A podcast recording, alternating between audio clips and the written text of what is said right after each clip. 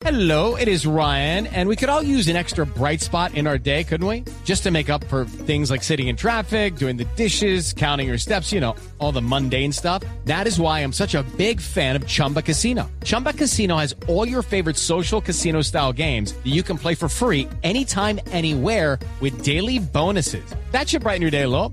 Actually, a lot. So sign up now at chumbacasino.com. That's chumbacasino.com. No purchase necessary. BGW. Void were prohibited by law. See terms and conditions. 18 plus. Everybody in your crew identifies as either Big Mac Burger, McNuggets, or McCrispy Sandwich. But you're the filet fish Sandwich all day. That crispy fish, that savory tartar sauce, that melty cheese, that pillowy bun. Yeah, you get it. Every time. And if you love the filet of fish, right now you can catch two of the classics you love for just $6. Limited time only. Price and participation may vary. Cannot be combined with any other offer. Single item at regular price. Ba da ba ba ba. Y hemos dicho que este año electoral 2023 Bogotá va a jugar un papel importantísimo por cuenta que tendremos eh, segunda vuelta, pero además por cuenta del metro, pero también además por cuenta de que por primera vez tenemos un eh, gobierno de izquierda en eh, la Casa de Nariño y Bogotá por lo general escoge opuesto a lo que está en la Casa de Nariño. ¿Será que Bogotá en esta oportunidad se va hacia otra eh, tendencia ideológica distinta a la del presidente Gustavo Petro o será que esta tendencia va a cambiar? Son las 10 de la mañana, 54 minutos. Empezamos a prender nuestras cámaras. A quienes quieran eh, conectarse con nosotros, estamos en eh, YouTube. Ahí ustedes ingresan a Blue Radio Colombia en YouTube, ponen en vivo, ahí estamos. Y también estamos en, en Facebook a través de la cuenta de Blue Radio en Facebook. Porque a partir de hoy tenemos, Oscar, a propósito de la prendida de motores de las elecciones en este 2023, como yo sé que le falta primera, segunda, tercera, les faltan muchos cambios a estas elecciones, pues tenemos acá patos al agua, porque sí, hay algunas personas, yo diría que varias, en el país que ya están empezando a estructurar lo que quieren que sea su campaña a una alcaldía, a una gobernación, a un consejo o ser diputados. Hay muchos que ya están pensando en lanzarse al agua. Los nombres empiezan a surgir y con ellos las ideas, alianzas y propuestas. Un extenso río al que muchos patos querrán lanzarse. En 2023, las regiones estarán en juego. En Mañanas Blue, Patos al Agua. Y en Patos al Agua, hoy queremos saludar a nuestro primer invitado, inaugurando esta sección del 2023, el eh, candidato a la alcaldía de Bogotá, Juan Daniel Oviedo, exdirector del DANE. Doctor Oviedo, bienvenido, qué placer tenerlo aquí con nosotros, inaugurando sección. Ya sabemos que estamos prendiendo motores, que falta mucho, pero este año es importante para la alcaldía de Bogotá en términos electorales. Camila, muy buenos días, muy contento de estar acompañándolos el día de hoy en esta nueva sección. Doctor Oviedo, se me, me fue- se me le fue el audio. No lo oigo, lo veo, Ah, ahí ya lo oigo. Perfecto. Listo. Bueno, Camila, muy buenos días. Muchas gracias por la oportunidad de ser el primero de Pasos al Agua, de echarme al agua y contarles un poco cuáles son los intereses que tenemos en el marco de esa candidatura a la alcaldía de Bogotá. Pero entonces quiere decir que usted si ya se lanza agua, usted va a ser candidato a la alcaldía de Bogotá. En eso está trabajando ya desde hace algún un tiempito.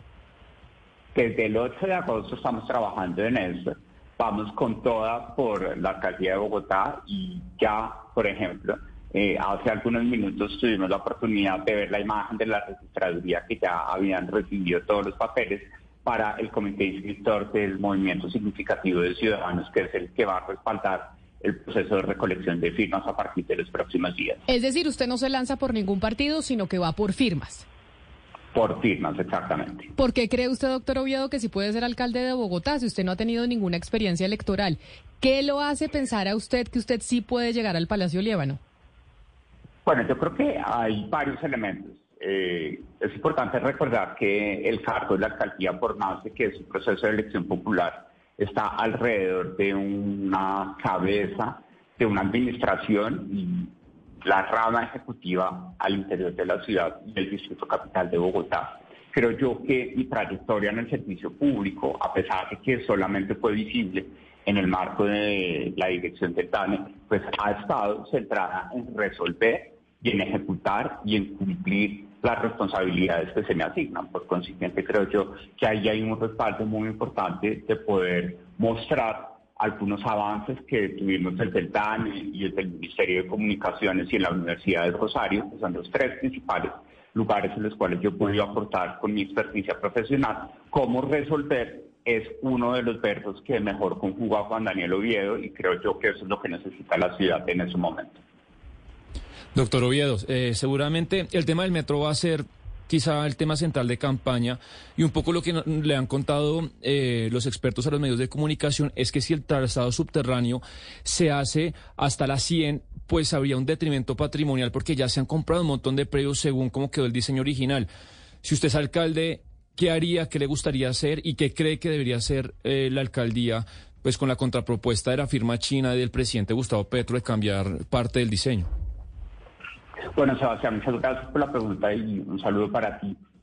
Yo en ese punto tengo una posición muy precisa y es, no podemos olvidar que sobre la primera línea de metro tenemos un contrato no solo de construcción, sino de operación, que ya ha sido firmado y avalado por el distrito, la nación y financiadores internacionales, dentro de los cuales se destacan el Banco Interamericano de Desarrollo y el Banco Mundial.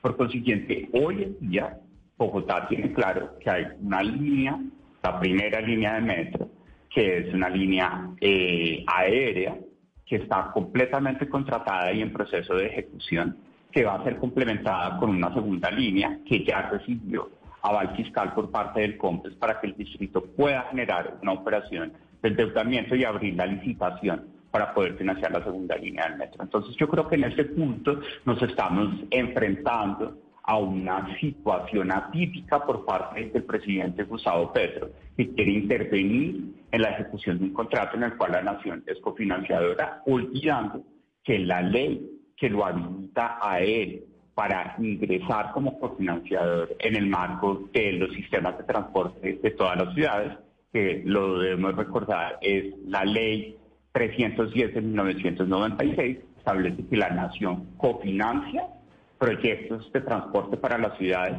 Una vez hay un concepto previo del COMPES y hay una factibilidad técnica, económica, social, ambiental, física y espacial. Entonces, aquí yo insisto en que debemos construir sobre lo construido. Un gobierno nacional, una alcaldía y financiadores internacionales dieron esa viabilidad y por consiguiente la primera línea del metro se debe ejecutar tal cual como se viene ejecutando para que podamos ponerla en servicio en el año 2028. O sea, señor Oviedo, usted le está diciendo al presidente, presidente, deje la cosa como está, con lo cual ya nos da una pista de cuál puede ser un eventual inconveniente si usted llega a ser elegido en la relación distrito, capital, eh, gobierno nacional.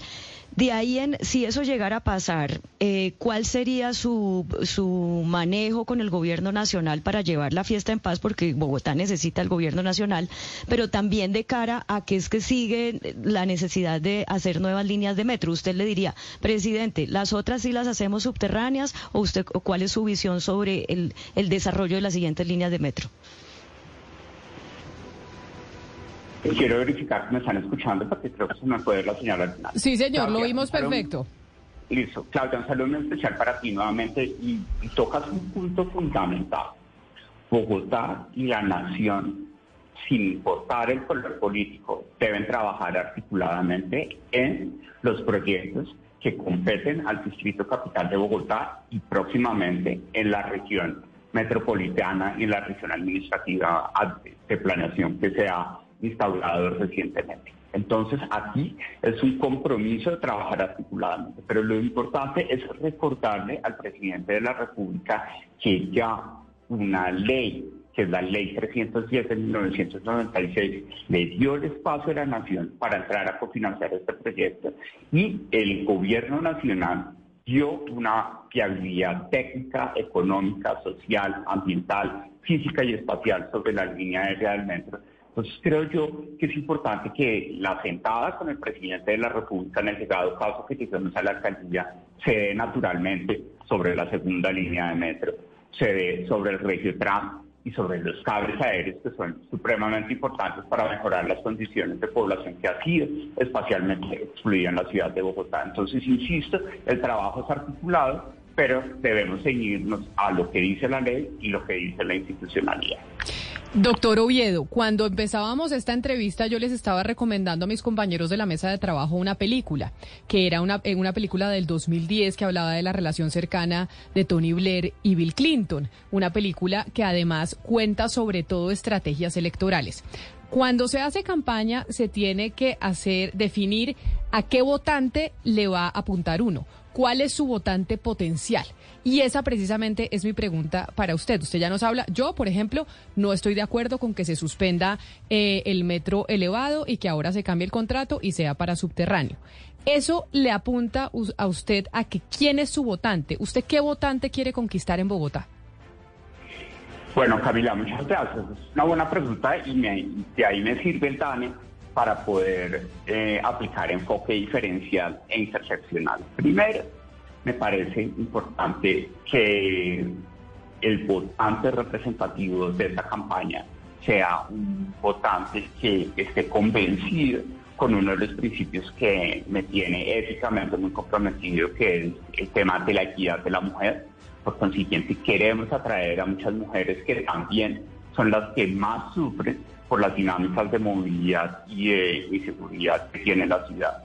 Al mismo tiempo queremos apostar al voto joven. Recordemos que si bien la encuesta de cultura política muestra que la participación de los jóvenes en las elecciones locales a nivel nacional es relativamente baja, aproximadamente el 50%, es clave recordar que en Bogotá los jóvenes sí votan entre 18 y 25 años, sí votan, votan con criterio y es importante que ellos puedan reconocer el valor de una narrativa alrededor de construir sobre lo construido, porque lo peor que nos puede pasar en la ciudad es que asumamos derechos de propiedad los administradores de lo que sucede en la ciudad.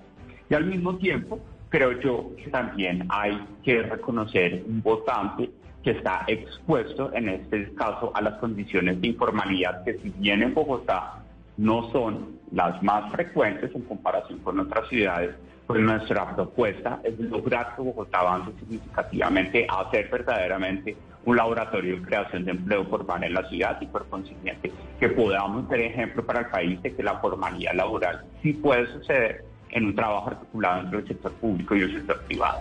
Usted dice, doctor Oviedo, que la experiencia en el DANE le da una ventaja comparativa en términos de saber a qué población es la que quiere dirigirse su campaña. Y eso creo que eh, es una ventaja importante porque usted conoce los números, sabe el perfil, hombres, mujeres, jóvenes, etcétera, etcétera. Ya nos mencionó que en la registraduría le, le mandaron el mensaje de la imagen para poder empezar a recoger las firmas para ese movimiento eh, ciudadano para inscribir su candidatura. ¿Quién es su equipo? ¿Con quién está trabajando? Bueno, eh, en particular el movimiento, el comité inscriptor del movimiento significativo de ciudadanos, en este caso está conformado por un grupo cercano de profesionales con los que yo he compartido en mi trayectoria profesional. En particular están Ricardo Valencia Ramírez, que fue el anterior subdirector del Bo- está Adriana Posada, que fue la jefa de planeación del DANE y que tiene una experiencia también muy importante en el distrito de Bogotá. Está Mauricio Ortiz, que fue el coordinador de comunicaciones en el DANE, con experiencia también en Bogotá. Y está Mónica Pachón, eh, una politóloga de la Universidad de los Andes y gran amiga que también me ha apoyado alrededor de este tema. Y la quinta persona es Catalina Lazo, una abogada también con quien compartí en la Universidad del Rosario, en su momento era la jefe de la oficina jurídica, y ellos cinco son los que eh, oficialmente conforman el comité inscriptor ante la Registraduría Nacional del Estado Civil, en este caso ante la Registraduría Distrital. Hacer campaña cuesta plata, doctor Oviedo. Y ahí es donde empieza entonces eh, mucha gente a preguntarse, ¿quién lo está ayudando a financiar esta campaña? Yo sé que hasta ahora está empezando, pero empiezan a tener planes de, bueno, ¿a qué le vamos a dedicar tanta, tanto dinero? ¿Cómo vamos a hacer para pagarle a las personas que además también salen a volantear, a recoger las firmas? ¿Quién le está ayudando económicamente? Bueno, Camila, muchas gracias. Yo creo que eso da la oportunidad para mostrar que desde el 8 de nosotros no solo venimos trabajando eh, en la consolidación de una plataforma programática, es decir, cuáles son las ideas, los valores, los principios que nosotros queremos promover, sino también una plataforma, llamémosla, de campaña que tiene una dimensión política y una dimensión logística, llamémoslo así.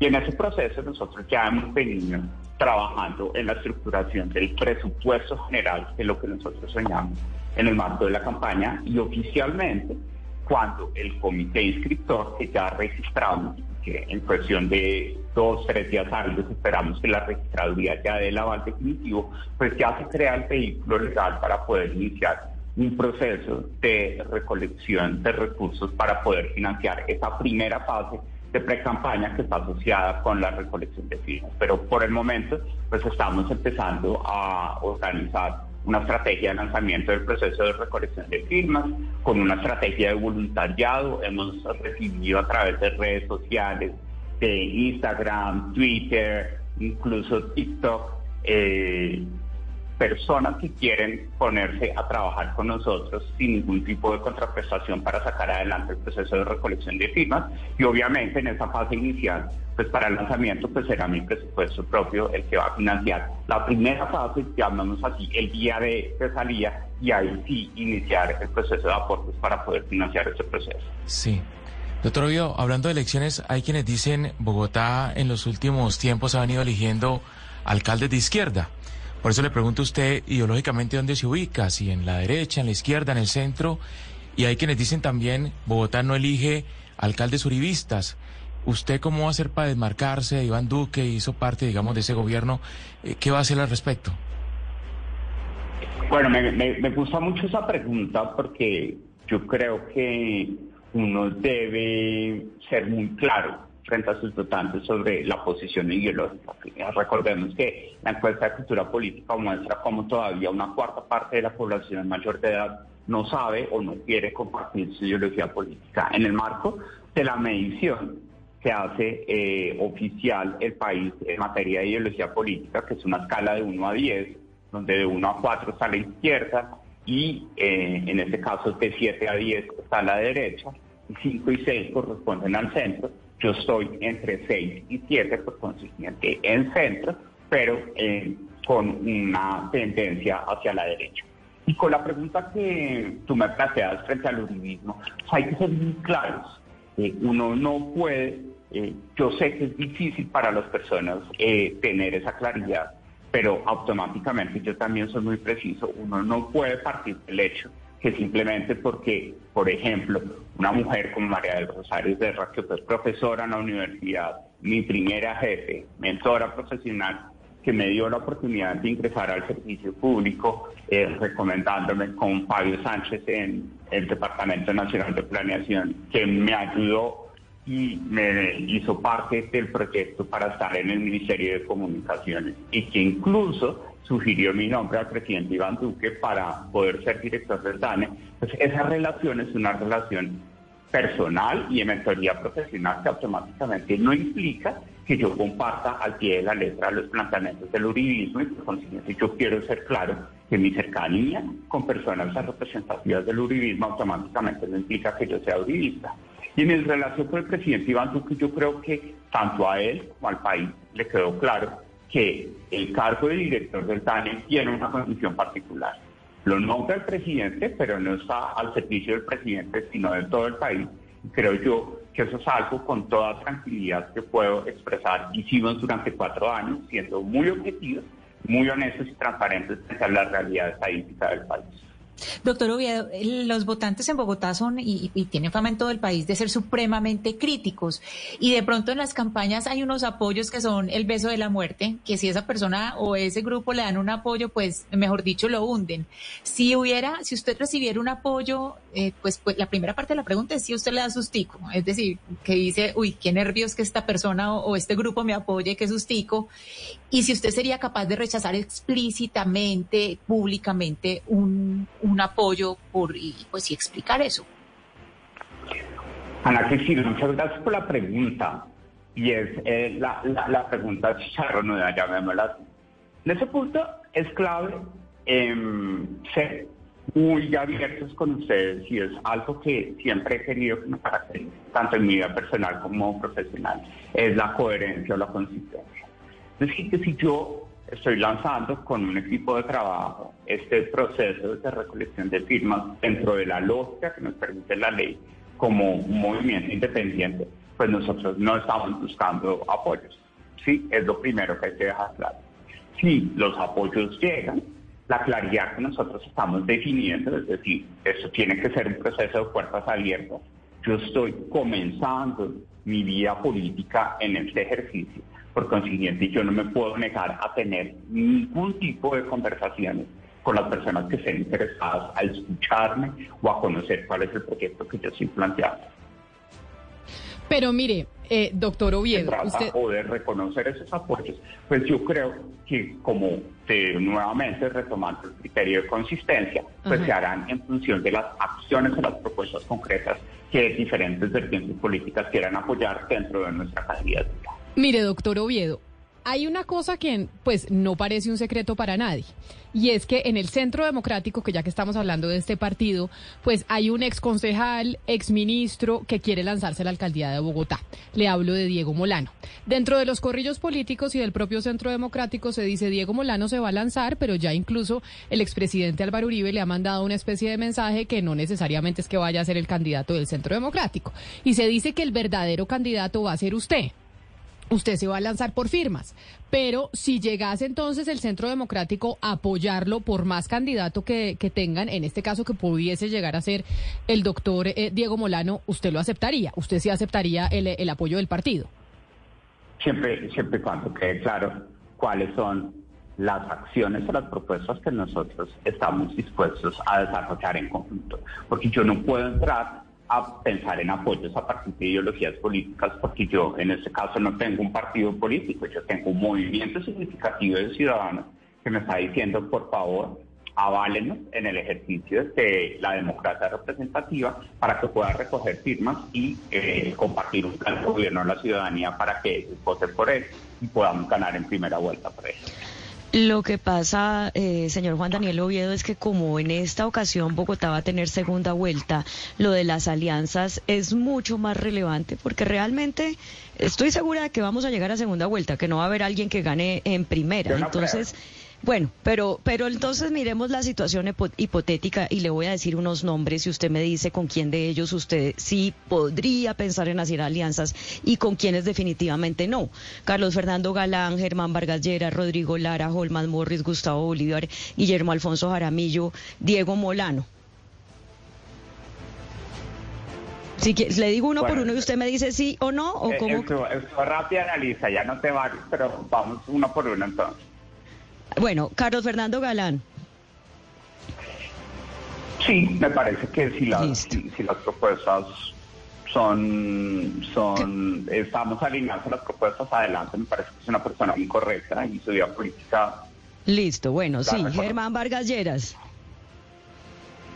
Alrededor de las propuestas también. Rodrigo Lara.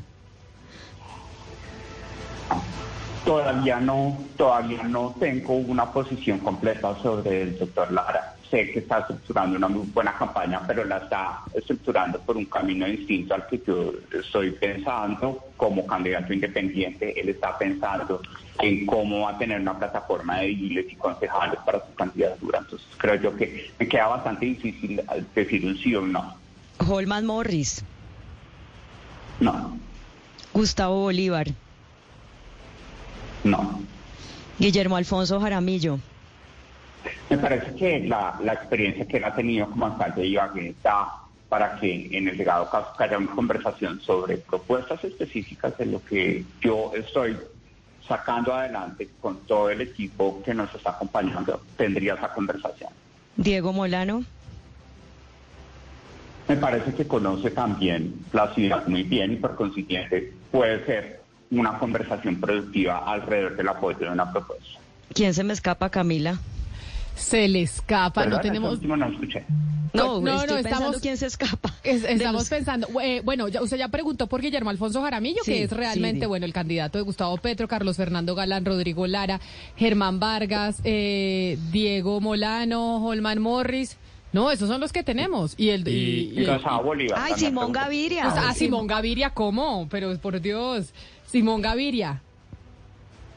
Mm, La verdad, la verdad, eh, creo yo que él ha tenido una trayectoria profesional muy importante, pero al mismo tiempo, en, el, en un caso particular de, de mi gestión en el DANE, cuando estábamos hablando de la línea de pobreza rural, eh, siempre le sentí una desconfianza frente a mi capacidad profesional sobre ese tema, por consiguiente puede ser una conversación difícil. Yo no sé si esto vaya a pasar o no, pero si se lanzase Enrique Peñalosa, ¿usted haría alianza con Enrique Peñalosa?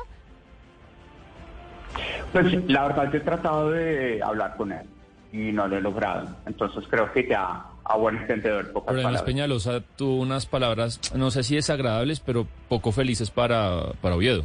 Hace poco en entrevista. Dijo que él creía que, que era una persona que no conocía Bogotá, que respetaba lo que dijo en el DANE, pero que no, que sería como un tiro al aire.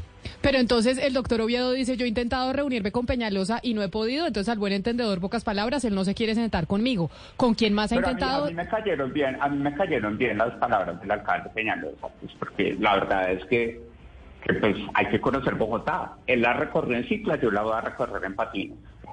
Vamos a hacer la tarea y vamos a aprender. Pero, ento- y- eh, pero entonces, dígame, ¿no le aceptó la reunión Enrique Peñalosa, pero con quién sí se ha sentado?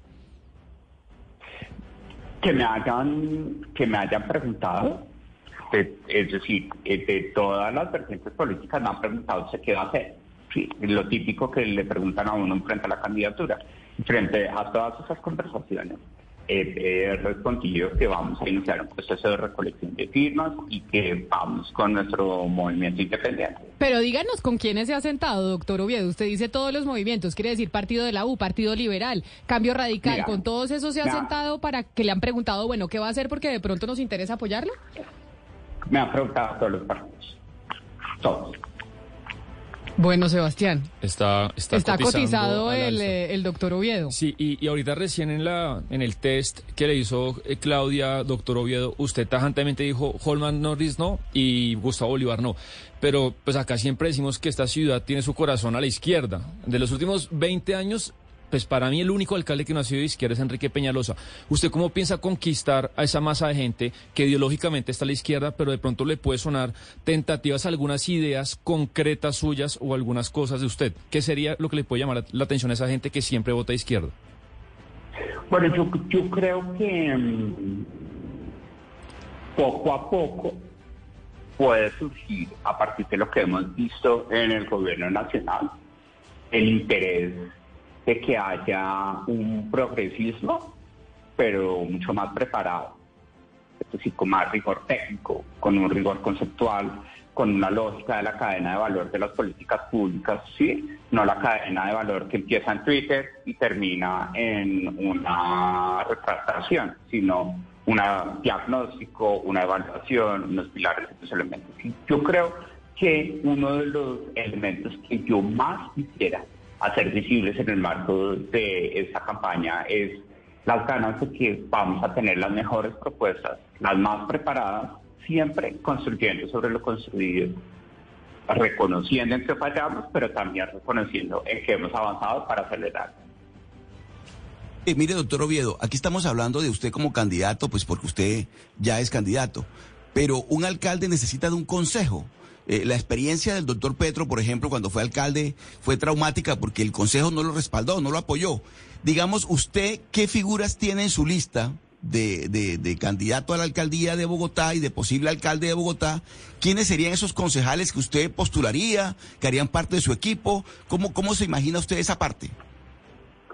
Eh, Oscar, espero no equivocarme. Y mm, gracias por la pregunta, porque es clave hacerla. Y es, nosotros queremos que como proceso independiente y sobre todo reconociendo, porque uno tiene que ser humilde, que esa es mi primera lanzada al agua, coincidencialmente, desde el primer paso al agua eh, y mi primera echada al agua en política, pues todos los diálogos y las conversaciones están abiertos. Es importante reconocer que históricamente el Consejo ha sido un contrapeso muy importante para la gestión de cualquier alcalde en la historia reciente de Bogotá. Y ahí, más allá de pensar hoy en día, si voy con unos concejales o unos ediles que también sean independientes, que necesariamente no puedo tener el conocimiento perfecto de esas iniciativas, lo que nosotros sí queremos es, en este primer momento del proceso de recolección de firmas, eh, alumbrar o orientar todas las lámparas al candidato, en este caso Oviedo, que quiere ser alcalde, para que la gente lo pueda conocer y a partir de ahí establecer un diálogo con la institucionalidad, en este caso con el Consejo de Bogotá, para conocer cuáles son los perfiles de estos concejales y poder establecer hacia adelante cuál sería el mecanismo de trabajo articulado con el Consejo de Bogotá. Pero por el momento decir que ya tengo una planilla de concejales o de pues sería algo que no es consistente con lo que está pasando, como le decía Camila, que esta es mi primera echada al agua en la política. Su primera echada al agua y nosotros arrancando también con agua pato, con el agua patos esta sección con usted, así que estamos de primerizos eh, los dos, la sección y usted, doctor Oviedo. Y agradeciéndole su tiempo, quiero hacerle una última consulta. Usted, si llega al Palacio Líbano, reemplazaría la administración de Claudia López. ¿Usted qué le parece y qué opinión tiene de la alcaldía que ha hecho eh, la doctora López? Bueno, en primer lugar, em, es importante reconocer que la alcaldía eh, de Claudia López ha estado soportada por una planeación, por un equipo profesional sobre el cual pues no podemos eh, dudar de que se ha hecho lo mejor posible en términos de la ejecución de políticas públicas. Sin embargo, creo yo que así como hay unos avances muy importantes, el tema de lucha contra la pobreza, a pesar de que ha sido muy difícil por la inflación, todo el tema de economía desviada, todas las estrategias de carácter ambiental y de carácter social y integración social que se han planteado en la ciudad. Creo que hay dos frentes muy importantes que sí han generado, llamémoslo así, una cara y un lugar a los problemas de Bogotá, que son los temas de movilidad y de seguridad. Entonces creo yo que ahí un trabajo mucho más articulado con la fuerza pública para poder desplegar estrategias efectivas de seguridad en Bogotá. Va a ser algo muy importante y